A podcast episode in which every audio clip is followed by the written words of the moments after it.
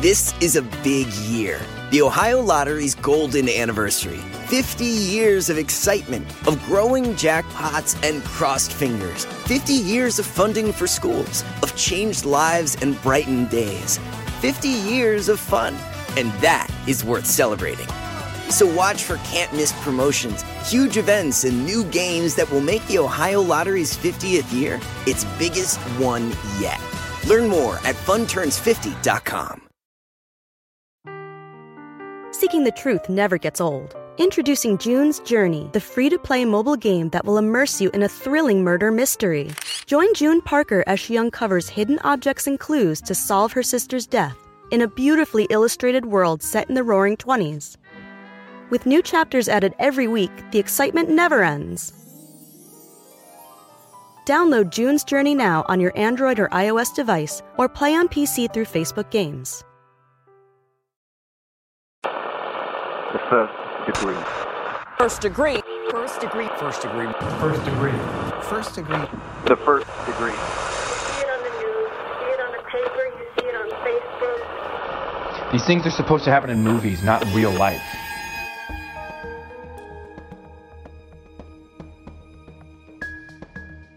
I always think of your phrase when you say keep your friends close, but not that close.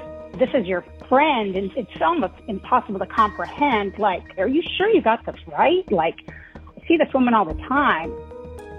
Welcome to the First Degree, the true crime podcast that you might end up on. My name is Jac Vanek. I'm sitting here with the beautiful Alexis Linkletter. She looks I have gorgeous. makeup on for once. we go from like goblin to whatever this is. Yeah. It's all a facade, you know, tons of makeup. Yeah. I got my extensions in, you know. You look gorgeous. Thank you. It took uh, an hour. It, it takes a village, you know? no, it's like you only have two looks, not you. I mean me. By you, I mean me. Anyone. I look like a trash bag or I look like I'm going to like a gala. So Yes. now You're, you're, on the ladder. especially good at the transformation though. Thank you. I mean, it just shocks people. You have to set everybody's uh you have to set the bar low. So when you put a little bit of effort in, people are like, "Oh my god, you look amazing." Stunning. I never realized that. I was like, yeah, because you I just look like normal before. Exactly. Um, do you want to know a day? Well, actually, before we get into the day, I want to remind everybody if you are loving the first degree and you want some bonus content, come on over to our first degree Patreon. Yeah. And what we needed to say, and maybe we haven't said or punctuated exactly the way we needed to, is that we've got more than 50 episodes on there now. Like Yeah. 50 episodes, different cases, different angles of how we explore cases. I mean, we have a lot of content on there. So if you find yourself like, oh my gosh, I listened to the most recent episode of the first degree and I'm out, there's your solution. Yeah. Patreon.com backslash first degree or forward slash. uh, whatever slash that Whatever. people use on the, the World Wide Web. And we have, I mean, all of our bonus content for the new episodes are pretty much mostly true crime now. We're doing extra cases every single week. But then if you are loving Killing Time and you love seeing our beautiful faces, you can watch all of Killing Time on video on the Patreon as well. So we have lots of bonus content for you over there.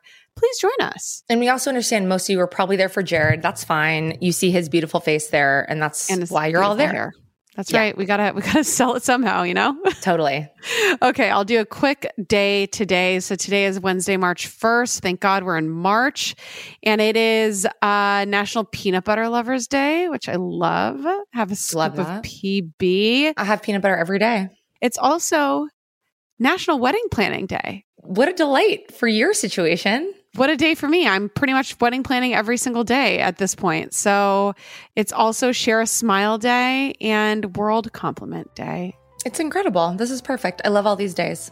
It's a great day today. All right. Well, that is enough of that. So let's turn down the lights And turn up your anxiety. because this could be you.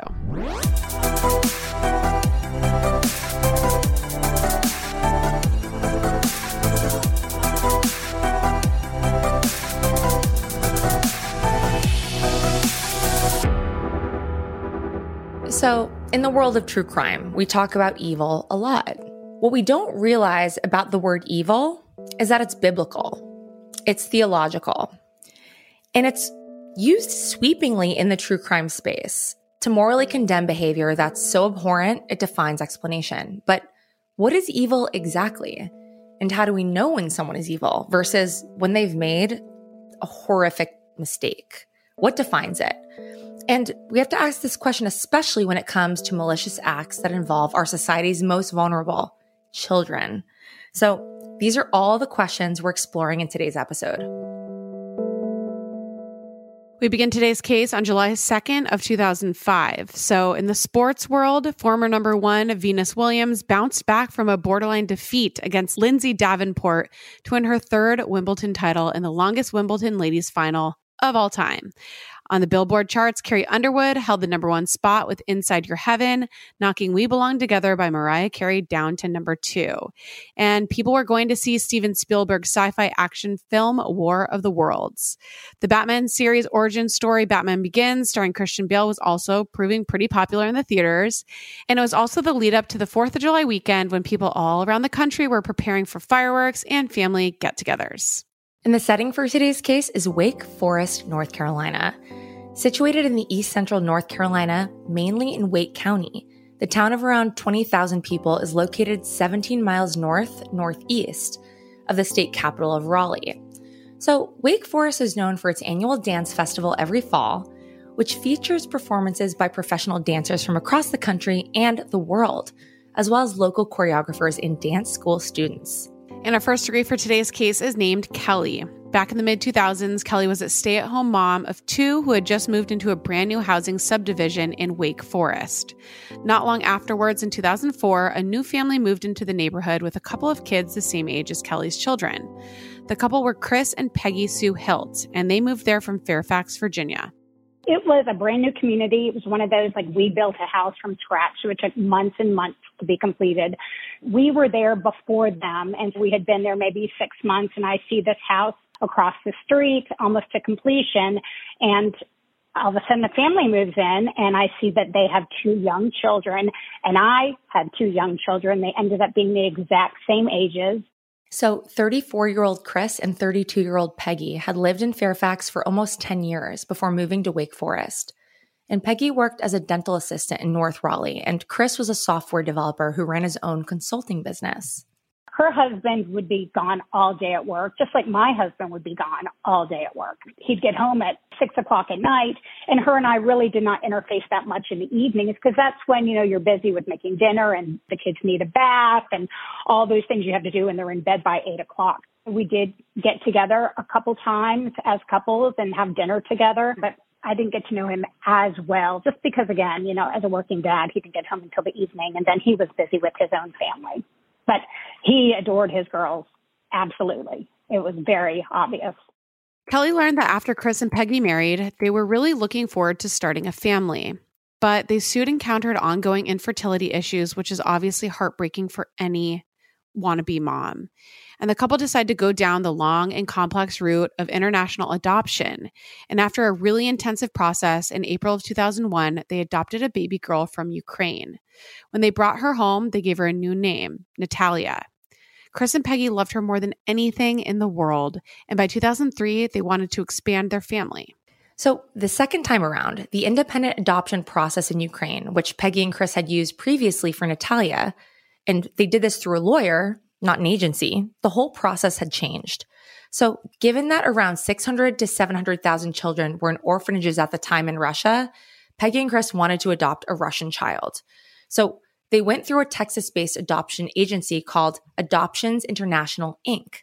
And following a home visit from a social worker in May of 2003, the couple took their first trip to Russia. And there they met a six month old baby girl my oldest daughter and her oldest daughter were the same age, four. And her first adoption with Natalia just went wonderful, just had a great experience, which is why they decided to adopt Nina, the second child. Victoria Valineva Bezanova was born on October 11, 2002, in a southern Siberian city. She'd been surrendered to the orphanage after being abandoned by her birth mother. And even though she seemed a little quiet and withdrawn, the Hilts were totally in love with Victoria and with her gorgeous smile. In January of 2004, Chris and Peggy brought their new daughter home, and they also renamed her, naming her Nina, and made Victoria her middle name. So, five months later, the family had another social worker visit, and everything seemed to be going really well with this new family. And according to Nina's father, Chris, Nina had a really adventurous spirit and enjoyed physical play. As English was her second language and Nina wasn't much of a talker, her speech skills weren't as advanced as other toddlers her age. But they were sure that she'd adjust and catch up with time. And luckily, Nina had strong nonverbal communication and she was an emotionally expressive little girl.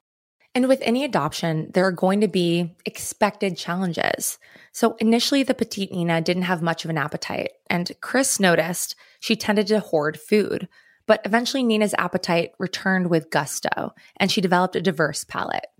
So, Nina was a total daddy's girl, and she was really close to both her father and her sister. And there was the usual sibling bickering between the girls. And on occasion, Nina even bit Natalia, which wasn't really unusual given Nina's age. But Natalia loved her little sister. One of Chris's favorite memories of Nina was what he called her monster walk. So Nina would slowly walk around a corner with her hands out in front, like she's Frankenstein, moving them in opposite directions. And as she got near someone, she'd moan in the deepest voice she could, making scary sounds. And when Chris let her come close enough, he'd yell, boo, which would send a squealing and giggling Nina running around the corner. It's so cute. Really cute. Ugh. So Natalia and Nina attended Chesterbrook Academy Preschool, which was really close to Peggy's work. According to the Raleigh News and Observer, Nina liked to play dress up, play house, get in the sandbox, and she really, really liked story time at preschool. But in January of 2005, Peggy quit her job and she pulled the girls out of preschool, telling her boss that she wanted to spend more time with her daughters given that they were so young. She also told others the girls had nightmares and she wanted to spend more time at home. Our first degree Kelly was a stay at home mom as well, so she and Peggy began spending even more time together with the kids. I was a stay at home mom and Peggy was a stay at home mom. There were very few other stay at home moms and also families in the neighborhood because it was a fairly new development. So we became friends because being two stay at home moms with kids the exact same age, it was great for play dates. That's how our friendship relationship started is that we got the kids together weekly, whether it was going to the pool or just going to each other's homes. At the time, the kids were two and four. That's a busy age. So often it's just play dates in each other's homes or in the backyard, on the play sets, the park, the pool, that kind of thing. Peggy and Kelly became close friends and started watching each other's kids and helping each other out. And it was so convenient, given they were right across the street from each other. I really did like her when we first met. Both had different struggles with raising children, being a stay at home mom, not having family immediately there. I had family that was like a couple hours away and she had family a couple of hours away, but didn't have grandma and grandpa in the same town. So I would watch her kids a couple hours a week so that she could go to Target or the grocery store in some peace and quiet and she would watch my children for a few hours. So we used to do that weekly. Over time, Peggy confided in Kelly that Nina was having behavioral problems and she felt like they weren't bonding the way they should. She felt that Nina was literally pushing her away, which was the total opposite of Peggy's experience with her first adopted daughter, Natalia. And Peggy hoped that time and love would heal any and all of Nina's emotional wounds, and that one day they could cherish the same bond that the Hilts had with Natalia, and the same bond that Chris had with Nina. I mean, Chris was able to bond with his adopted daughter, but Peggy was not. So, Peggy also told another neighbor that being a stay at home mom was sending her kind of into this stir crazy state. And with that, the neighbor suggested that Peggy could benefit maybe from putting the girls back into part time care and maybe she could take some time to care for herself. I know that she adored the oldest one. So I think she expected that she would bond with the second one. And I think that when she didn't, I think that was obviously very frustrating for her. I think she wanted to, of course. I remember her sharing with me her struggles and that she just didn't feel like she was bonding with Nina as much. She just didn't feel as close to her and that that was difficult. So Kelly didn't really think much of the conversation. You know, being a mom of two kids the exact same age, she assured Peggy that it was nothing out of the ordinary for most parents.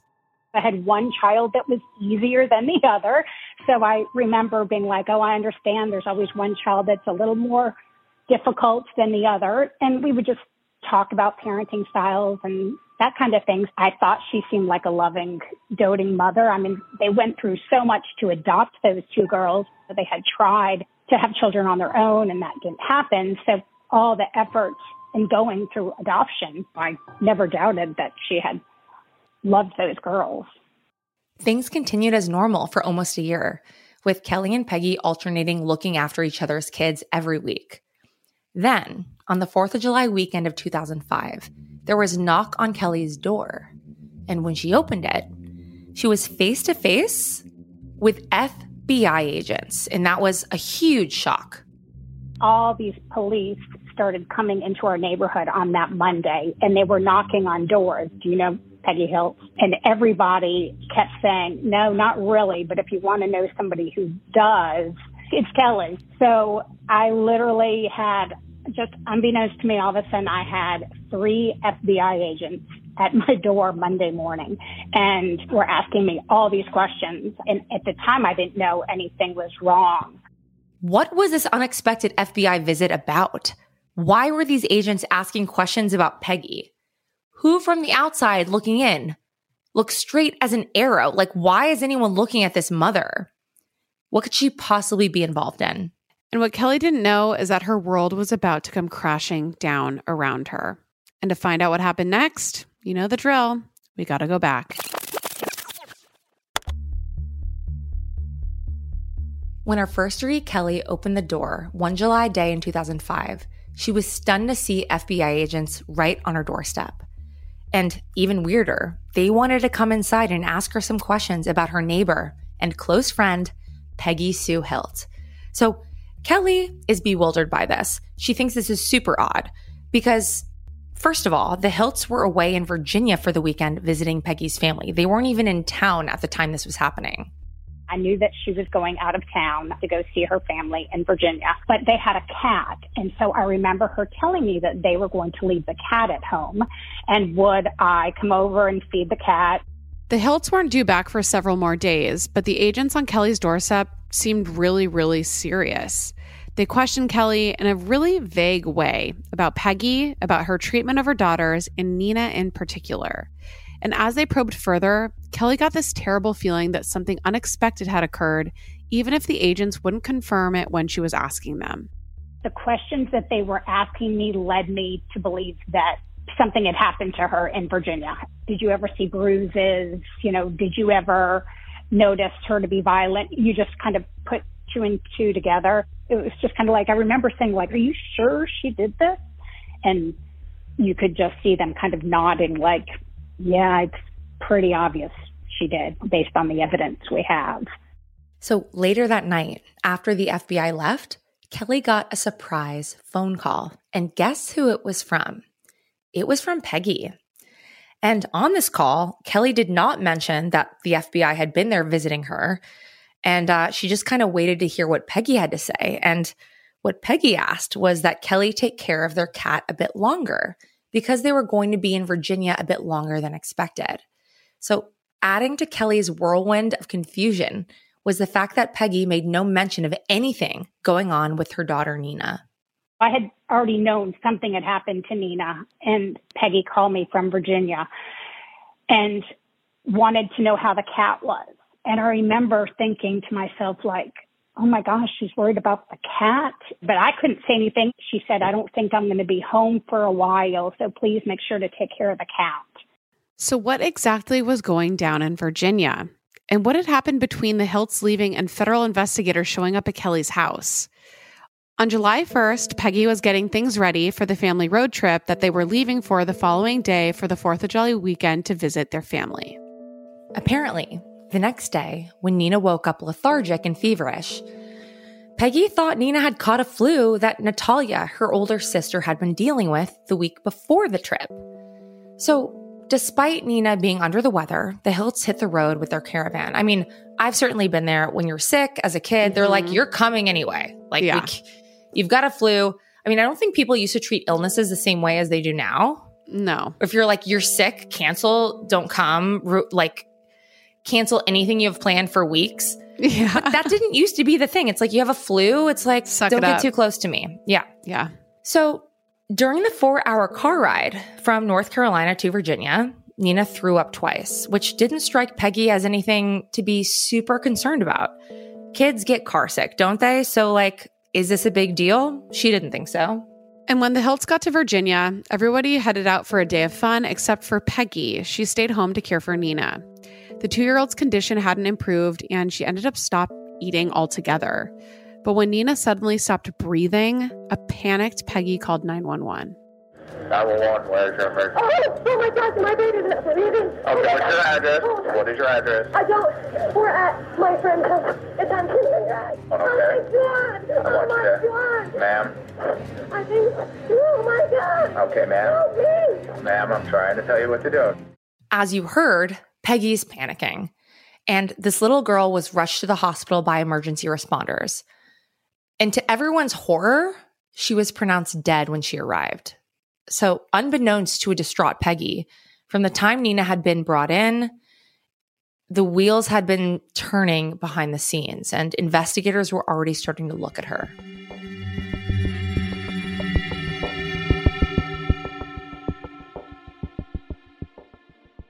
When I was growing up, I took French in high school, but I could never get the language to stick. I wanted to be fluent so bad, but it never happened. I just couldn't focus and I couldn't practice enough, and it didn't work. But thankfully, there's Rosetta Stone, which is the most trusted language learning program, and it's available on desktop or it can be used as an app on your phone or tablet. Rosetta Stone is different. It immerses you in so many ways. And with its intuitive process, you can pick up any language naturally. First with words, then phrases, and then sentences. And before you know it, boom, conversations. Plus, with Rosetta Stone's true accent feature, you'll get feedback on how well you're pronouncing words. It's like having a personal trainer for your accent. Don't put off learning that language. There's no better time than right now to get started. For a very limited time, the first degree listeners can get Rosetta Stone's lifetime membership for 50% off. Visit rosettastone.com slash first. That's 50% off unlimited access to 25 language courses for the rest of your life. Redeem your 50% off at rosettastone.com slash first today. Okay, so it comes as no surprise that I have absolutely no idea how to cook. I don't want to learn how to cook, it's not really my thing. But when I tried Factor meals, it was a freaking game changer. So, Factor's fresh, never frozen meals are dietitian approved and ready to eat in just two minutes. Yeah, two minutes. So, no matter how busy you are, you'll always have time to enjoy nutritious, great tasting meals. So, the first time I tried Factor meals, I was actually blown away because I'm like, that's it. That that's all it is. 2 minutes and the meals are so delicious. With 35 different meals and more than 60 add-ons to choose from every single week, you'll always have new flavors to explore. And you can treat yourself to restaurant quality meals that feature premium ingredients like filet mignon, ooh fancy, shrimp and blackened salmon. Like I said, they're so easy to prepare. I love them. So head to factormeals.com slash degree 50 and use code degree 50 to get 50% off your first box plus 20% off your next month. That's code degree50 at factormeals.com slash degree50 to get 50% off your first box plus 20% off your next month while your subscription is active. It's almost summer, and the best and most sustainable way to shop for a new season is on therealreal.com. The Real Real is the largest and most trusted source for authenticated luxury resale. It's the only place you'll find brands like Hermes, Cartier, Prada, Dior, Staud, Zimmermann, Jacquemus, and more for up to 90% off retail. 10,000 plus new arrivals land every single day from hundreds of brands you love, all authenticated by a team of in house experts. Whether it's that perfect wedding guest look, a new summer sandal, an updated beach tote, resort wear for your summer vacation, you're bound to find exactly what you're looking for, plus deals you won't get anywhere else on therealreal.com. Visit therealreal.com and use code FIRST at checkout for 20% off. Terms apply.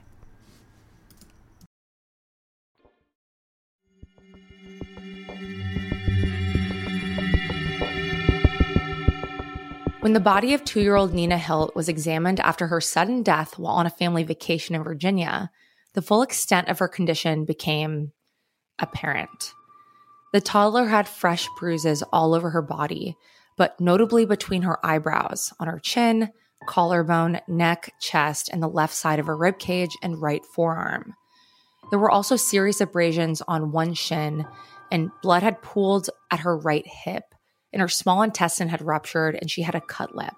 The paramedics and Nina's ER doctor had to tread really carefully. They kind of had reason to believe that something suspicious was potentially behind her death. Because unless Nina had met with a serious misadventure in the 24 to 48 hours before she died, the signs all pointed towards a case of severe physical abuse. When she was brought to the hospital, the doctors are trained to know what to look for for abuse, and I believe she had a bunch of bruises all over her stomach and face, and just signs that something was wrong. So they knew that something wasn't right with Peggy's story. When police were notified, they spoke to both Chris and Peggy. So Chris had been at work the day before the family left for North Carolina. He said that when he arrived home at around 5:30 at night, he noticed Nina had some bad bruising on her face which hadn't been there when he left that morning. Peggy told him that Nina had fallen down the stairs while Peggy was packing their bags, and Chris had no reason not to believe his wife. Right. And in speaking with investigators, Peggy confirmed Nina had fallen down the stairs the day before they left. And she admitted she hadn't sought medical treatment at the time, thinking the fall wasn't that serious. But law enforcement at this point, they think there's more to the story. And Chris started to think there was more to the story too when hospital staff allowed the devastated parents to view Nina's body before it was taken for autopsy. Chris could not believe the state of Nina's body when he saw how badly she'd been injured. And Peggy would later say in an interview that the day after Nina's death, she started to realize that she could actually have been responsible for her death. You know, I mean, every parent would feel responsible if their child took a severe tumble down the stairs that resulted in a severe injury. And also, Peggy did fail to seek medical attention for her daughter, which was highly negligent. And while Peggy grappled with this realization, Police got the heartbroken parents back in for further questioning and focused their attention now on the grieving mom. They knew that Peggy was withholding information, and this time she didn't hold back. Right. And it seemed as though her attitude and approach about the whole thing had changed. So she told police that her actions the day before the family left for Virginia had, in fact, led directly to Nina's death. And not because Peggy, was negligent and failed to supervise her daughter properly, not because she had failed to seek medical care for her daughter, but because she had, in fact, beaten her two year old daughter within an inch of her life. So, this is obviously a stunning, shocking, and horrifying revelation. This is a woman who seemingly loved her children, was a devoted mother to the first adopted child she had. So, this begs a lot of questions. How did Peggy get here? What could possibly cause someone to beat their child to this degree, one they very much claim to want and love, let alone beat them to death? So, to unravel the real truth about what happened, we're going to go back one more time. Way back before Peggy Hilt met Chris and became a mom, she grew up as one of six kids in Ogdensburg, New York. The family didn't have a lot of money to spare, and Peggy's verbally abusive father was an alcoholic, which didn't make things easier. And the family situation caused Peggy to be the victim of bullying at school, which is not great. And by the age of 12, she had turned to alcohol herself as a means to cope and had even tried to take her own life, which is horrific when you think she's 12. Yeah. Oh, that's horrible. So Peggy found refuge in the one thing that gave her joy, and that was babysitting. Peggy couldn't wait to be married one day and have her own family. At college in New York, she met Chris Hilt, and the couple married in 1994 before moving to Virginia. Right. And as their journey to conceive became more untenable, Chris and Peggy adopted Natalia and then Nina, like we told you in the beginning of this episode. And the couple were only permitted to meet Nina once before bringing her home. And according to Newsweek, when they went to collect her, Russian authorities made them sign paperwork that suggested that the couple had spent way more pre adoption contact and time with Nina than they had actually truly done. So, this is kind of odd, but Chris and Peggy, they just want their daughter. They, they just want this baby and they want her home with them. You know, you're not trying to like navigate the Russian adoption red tape. Like you just sign what they give you because you're trying Yeah. to get this kid home, you know? So I, I kind of empathize with them there. So yeah, they just wanted this kid and they just wanted to sign whatever to make it happen. Back in the US, the Hilts and their friends noticed that Nina wasn't as extroverted as Natalia, and she didn't really have a natural affinity with Peggy like she did with Chris. Peggy was disconcerted with Nina's lack of attachment to her, and she was the total opposite of Natalia. But staff at Nina's preschool really had no concerns about her ability to form attachments.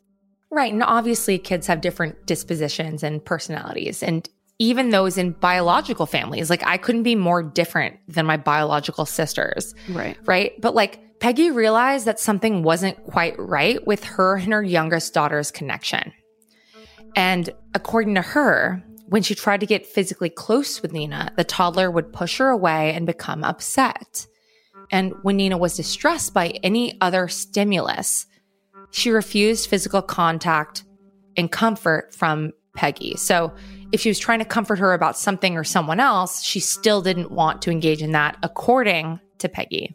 And Peggy felt Nina's behavior was becoming more problematic. The 31 year old mom started experiencing depression and she turned to alcohol to both cope and numb the feelings of rejection and inadequacy.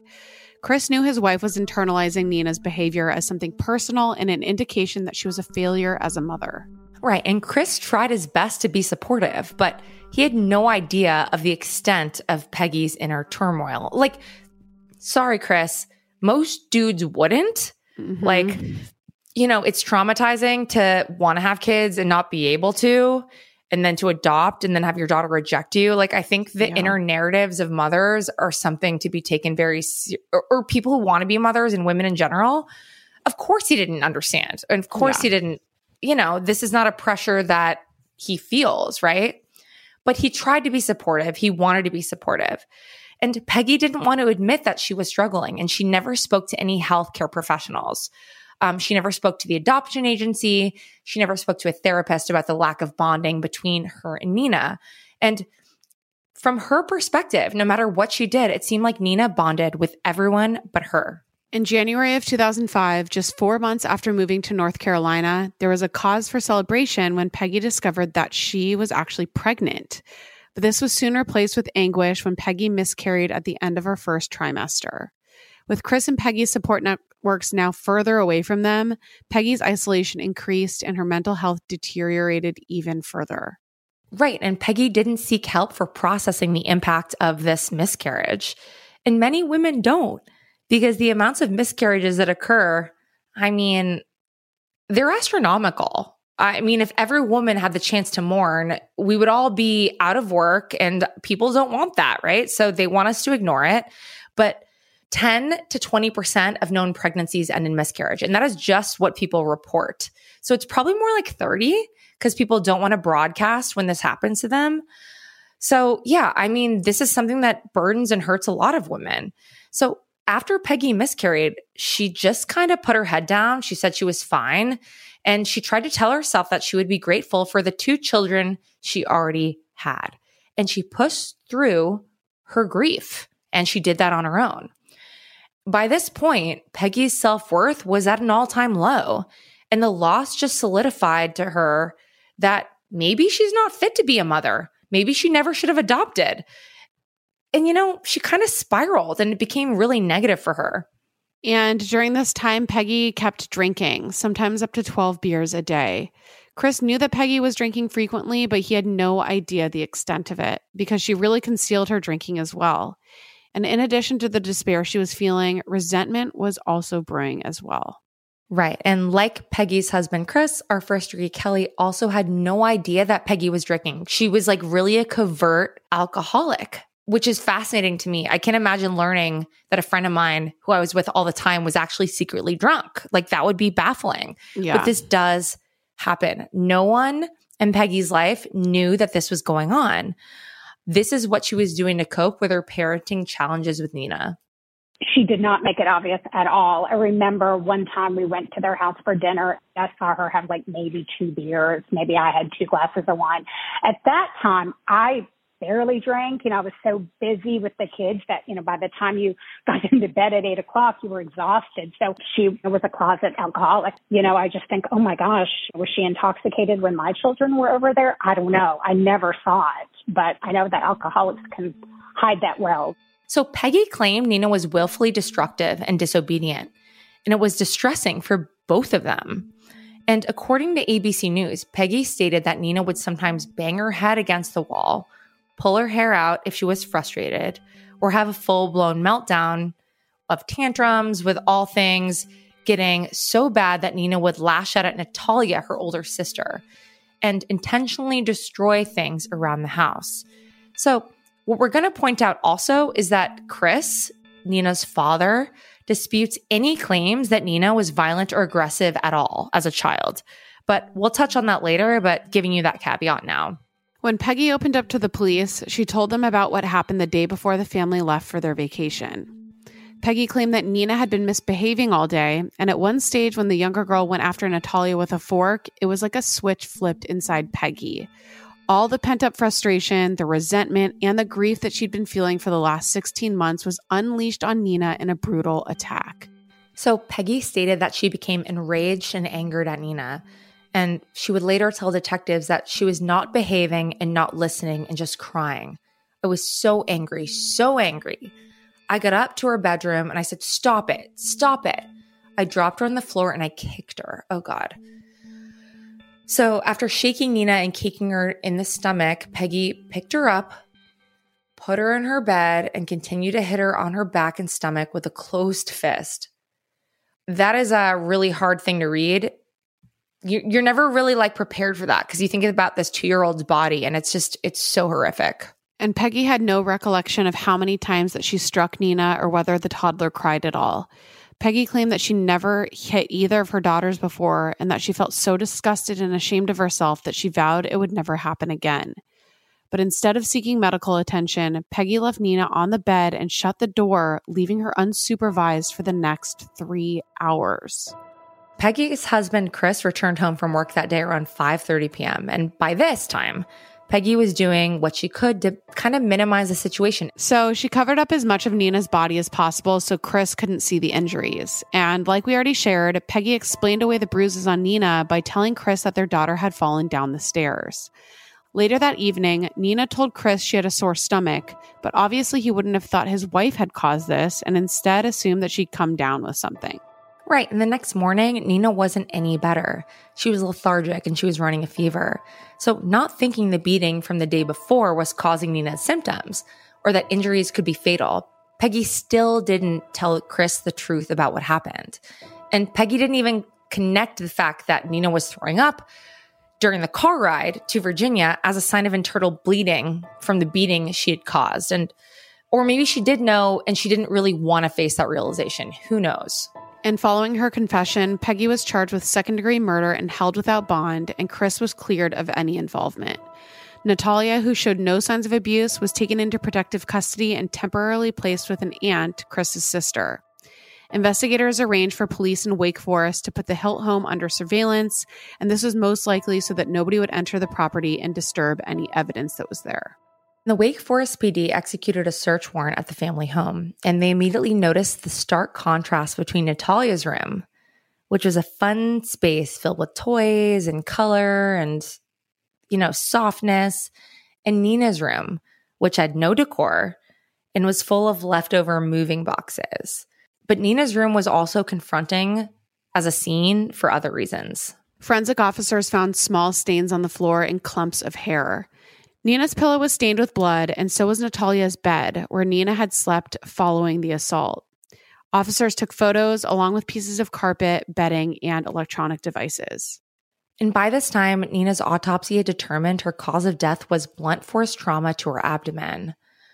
And hearing this, you know, bringing herself to our first degree Kelly, you know, she was stunned.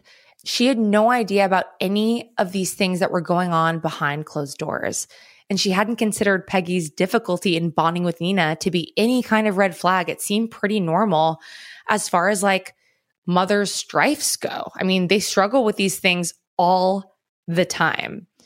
And as far as Kelly knew, they were just two moms in their own separate figurative trenches trying to get through each day, like all of the moms across this country, trying to do the best they can with whatever they can.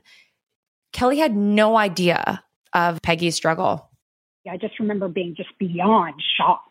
There's people that you meet in your life that you see violent tendencies in them, and you wouldn't be surprised if the FBI knocked on your door, right? But this was just so unbelievable. I always think of your phrase when you say, keep your friends close, but not that close. This is your friend, and it's almost impossible to comprehend. Like, in my mind, I'm thinking to FBI, are you sure you got this right? I never saw any warning signs that she was harming Nina. Obviously, nobody did, or this probably would have been prevented. I think that with adoption or even having your own children, right? You have a child, and if it's not going as great, it's not like you can hand them back or give them away. As you can imagine, the news of the murder unleashed a media firestorm. Nina's death prompted a simultaneous investigation in her birth country, where officials were already up in arms over previous deaths of Russian children who had been adopted by American families.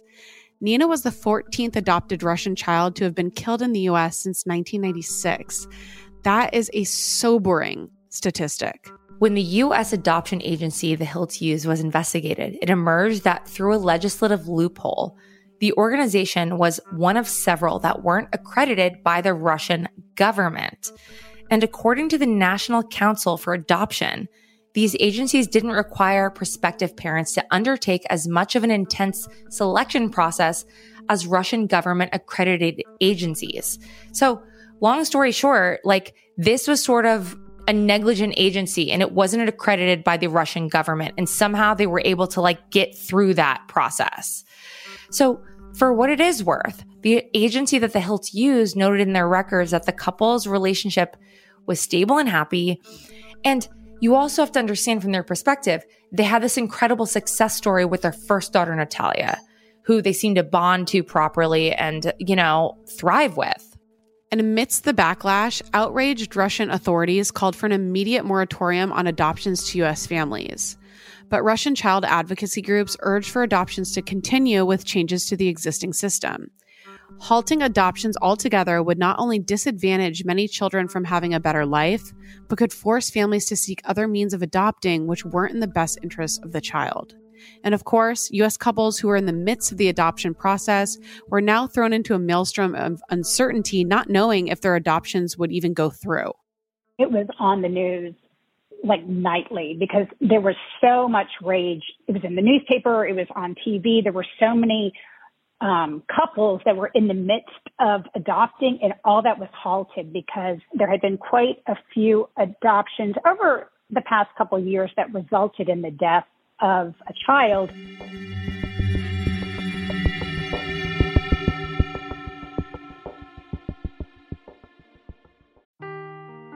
Seeking the truth never gets old. Introducing June's Journey, the free to play mobile game that will immerse you in a thrilling murder mystery.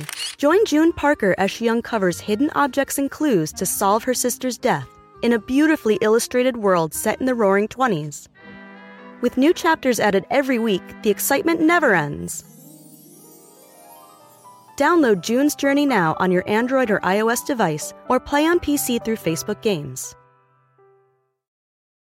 Whether you're a morning person or a bedtime procrastinator, everyone deserves a mattress that works for their style. And you'll find the best mattress for you at Ashley. The new Tempur-Adapt collection at Ashley brings you one of a kind body conforming technology, making every sleep tailored to be your best. The collection also features cool to the touch covers and motion absorption to help minimize sleep disruptions from partners, pets, or kids. Shop the all new Tempur-Adapt collection at Ashley in store or online at ashley.com. Ashley, for the love of home.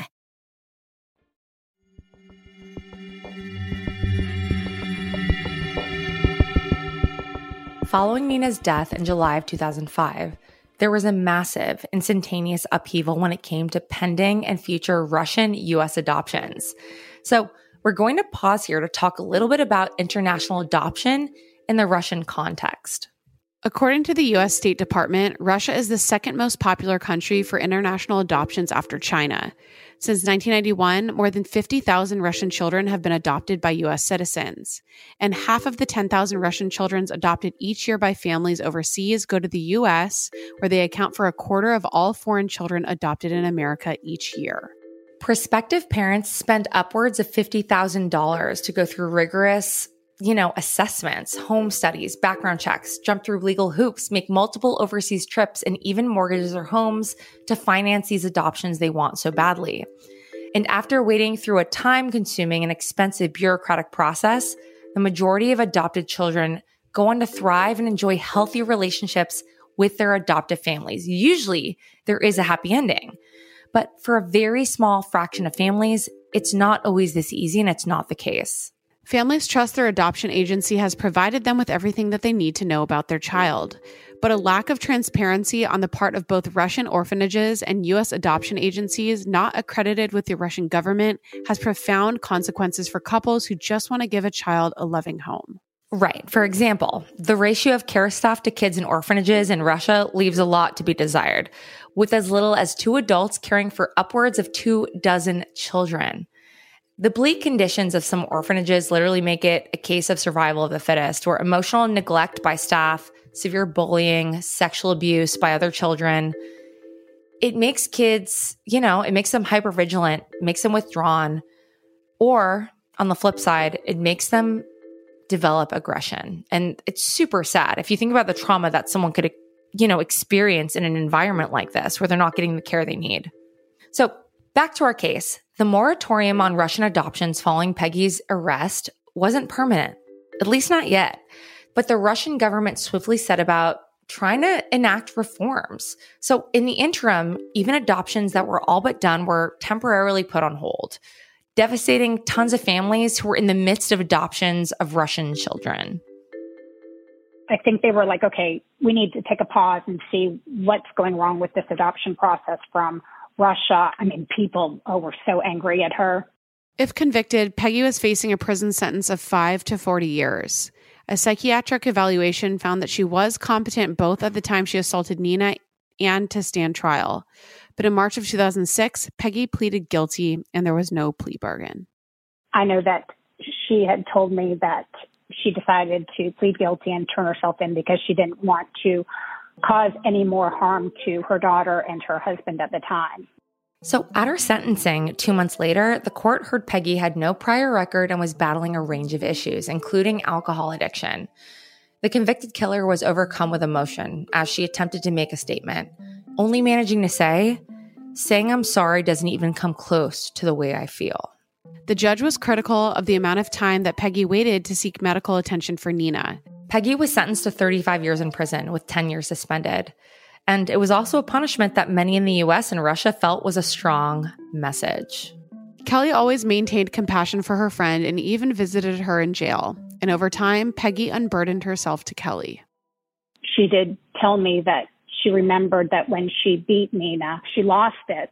And she said it was the only time it ever happened. And that afterwards, she put her down to bed for a nap. I remember her telling me like, Oh my God, oh my God, what did I just do? She wasn't going to tell anybody. It was one of those things. Oh my gosh, I'll never get that mad again. I'll never get that much in a rage. It was one of those, I think she thought it was a mistake that she beat her and hit her, but Nobody saw, nobody knew, and she just wouldn't do it again. I remember her telling me she had already hurt her child and her husband enough. She was not going to try to plead insanity or try to get off on some technicality. She knew what she did was wrong. I think that she was just frustrated that she just didn't have the relationship with Nina that she thought she would. She didn't bond with her and throw being a closet alcoholic in the mix and that child angers you for whatever reason, you just lose your cool. I think that's what happened. I know it was not planned. She just flew into a rage. Kelly began exchanging letters with Peggy, and the pair wrote to each other for the next four years. For a number of years, I kept in touch with her while she was in prison. I remember my mother told me, she said, everyone is going to abandon this woman. Her marriage will eventually fall apart. She definitely expressed regrets in her letters. At least I felt it was regret. She knew that, you know, she ruined her life. I just think it's sad. Obviously, she was hurting and just for whatever reason didn't feel as though she could share that, not just with me, but with family members or her husband or whatever. But eventually, Kelly's family moved overseas, so she told Peggy that she couldn't stay in touch anymore. I just decided, you know, for my own health and my children come first. I had told her in a letter that you know, we were going to be moving and I probably was not going to be keeping in touch. And so then I stopped keeping in touch. If you set aside the fact that children are far more likely to die at the hands of their caregivers as opposed to strangers, Peggy isn't actually the person who typically comes to mind when we think of child killers. She wasn't a sexual predator. And at least in the research we were able to find, there wasn't anything to indicate she had previously physically abused Nina in any way. Kelly acknowledges that she can be angry at Peggy and also have compassion for her at the very same time. I think of that little girl, even here it is 18 years later, and I can just cry because I'm sure her father just misses her every day. It just breaks my heart that here was a little girl who was born in Russia and she wasn't wanted in Russia by her birth mother, but then to get a mother who obviously harmed her when I think about how her life, her short two years just, oh, it just breaks my heart. If I did not know Peggy, I'm the type of person like throw the book at them. To kill a child to me, there's no more of a heinous crime. But I knew her, and I guess maybe the thing that complicates it is that I did see her with the children and playing with them and taking care of them. And I know she loved them. So then there's the fact that Peggy quickly confessed to police, pleaded guilty, and uh, her claim was that she didn't intend to kill Nina, hence the second degree murder charge. And Kelly, our first degree, understands why people are quick to condemn Peggy. I mean, it's it's a horrible. It's like the worst thing you can think of, killing an innocent little girl, right? Without empathy. And perhaps why some argue she's getting off too lightly. But Kelly doesn't think it's that clear cut. And honestly, I don't either. It's kind of gray as opposed to black and white. This is not a person who had repeated discussing abhorrent behavior. This is a person who, under enormous pressure and who knows what else, did something unforgivable, right? I think it's just frightening to think just one bad mistake, just one bad judgment call she was intoxicated, and I'm not making excuses.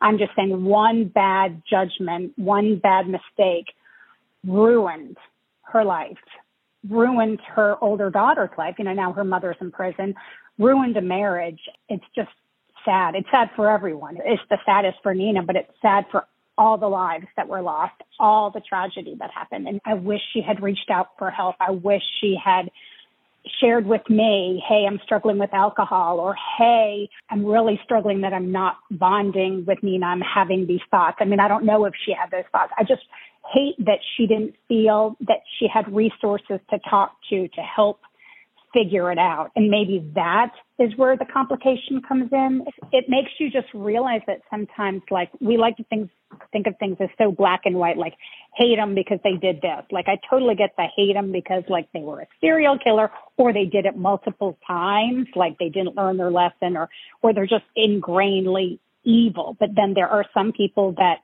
make a horrific mistake own the mistake, take responsibility for the mistake. She took the sentence that was given and just did it. During her time in jail, Peggy has been working to gain new skills to prepare her release. I do remember that when we were corresponding that she said that she was doing classes in jail so that when she did get out, she could hopefully get a job in some sort of a trade. Chris divorced his wife and eventually regained custody of Natalia, but they eventually stopped visiting Peggy in prison a heart breaks for her husband. It was such a tragic story that the true victim is Nina. That's the true victim, not Peggy, not anyone that knew her. The true victim is Nina because she had such a short life and such a difficult one in just those two years. You know, obviously that child just wanted to be loved coming from an orphanage. So speaking of Chris, you'll recall we mentioned earlier that he disagrees with Peggy's narrative about Nina's behavioral problems. So, on his website that he's dedicated to Nina, Chris explains that he never saw his youngest daughter being destructive or harmful in any way to her older sister. He's also adamant that Nina didn't throw temper tantrums, and no babysitters ever reported any issues with her either. And a lot of what's been reported about Nina's behavior emerged after she died. So Chris is skeptical about a lot of these claims. And he's even said that just before Nina died, she was showing signs of bonding with Peggy. A couple years after Nina's murder, her case was featured on an episode of the true crime show Women Behind Bars. Kelly remembers that the Wake Forest community had differing perceptions of how Peggy was presented in the episode. If you happen to watch the episode, one of the FBI agents in there that talked to Peggy, I watched it just recently because I wanted to kind of refresh myself before we talked. And I was like, oh my gosh, that was the agent that came to my house. That was kind of like surreal to then see her on the TV discussing the case when I vividly remember her in my living room asking me questions. I know some people felt as though she didn't seem very remorseful in the episode. I only saw her in prison, and at the time, she came across very remorseful. So everybody sees different sides of people. U.S. adoptions of Russian children continue to decline following Peggy's conviction. In 2010, Russia suspended these for the United States entirely while it worked on revising and, you know, making the adoption agreements bef- between the US and Russia sort of more comprehensive. Like they were trying to solve this problem. And by late 2012, the agreement was all set to take effect. But then President Putin decided that that wasn't going to happen. As retaliation in response to U.S. sanctions against Russians suspected of human rights abuses, in January of 2013, the president placed a ban on U.S. citizens adopting Russian children. So now the whole thing is a diplomatic and political mess, and it doesn't look like it's going to be resolved anytime soon. And it really is very sad because now, you know, there are children out there that are suffering.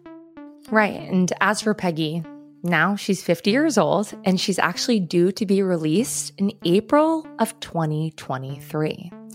That's literally in a couple of months. And following her release, she'll be subjected to five years probation. So, talking to her first degree, Kelly, she has thought a lot about whether or not she'd be willing to get back in touch with Peggy should the opportunity arise. She accepted responsibility, paid the price. When we did correspond and when we would talk, she to me, owned up to what a heinous thing she had done and how horrific it was. Had I not seen remorse or regret, then I would not be able to talk to somebody.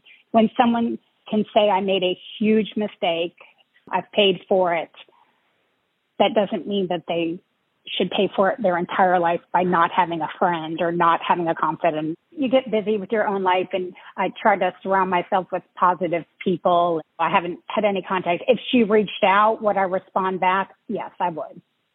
Which again, I think she took the life of her child. I should hate her. And if she ever reached out, I, you would think I wouldn't, but if someone just needed to reach out and say hello, I, I would always respond back. That's just me.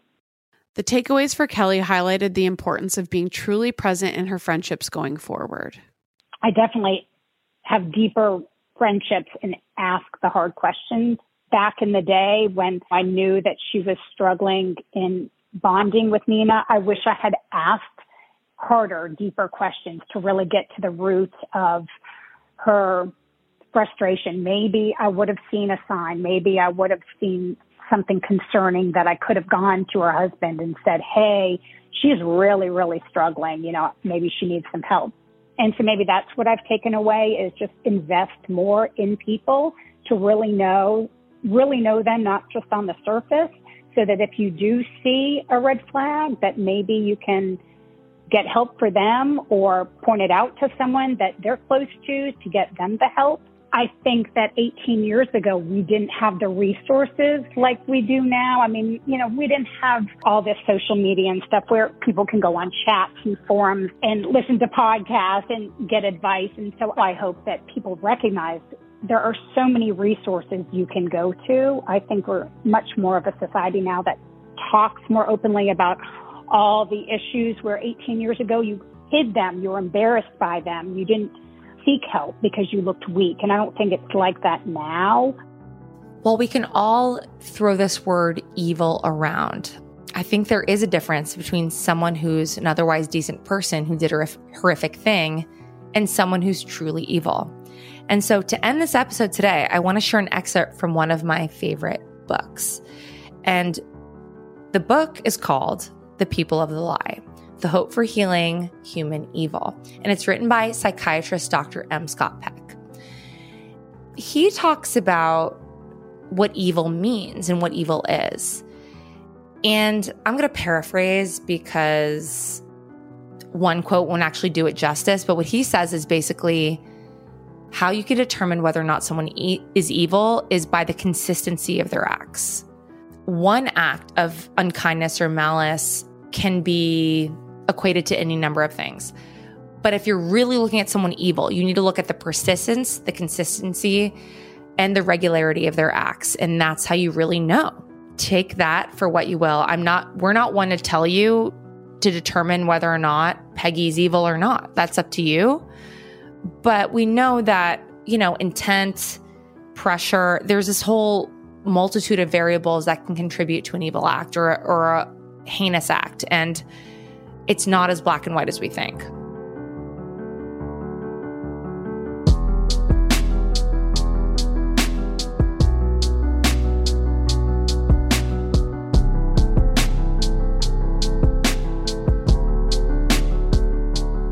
So, we want to thank Kelly for being our first degree for today's episode. If you're listening out there and you have a story to tell, please email us hello at the first degree podcast.com. You can follow us on Instagram, join our Facebook group. We are talking true crime all the time. Join our Patreon if you're looking for any bonus content and stick around tomorrow because we're going to have a brand new episode of Killing Time right in your feed. That is right. And remember, only you can prevent serial killers. And keep your friends close, but not that close.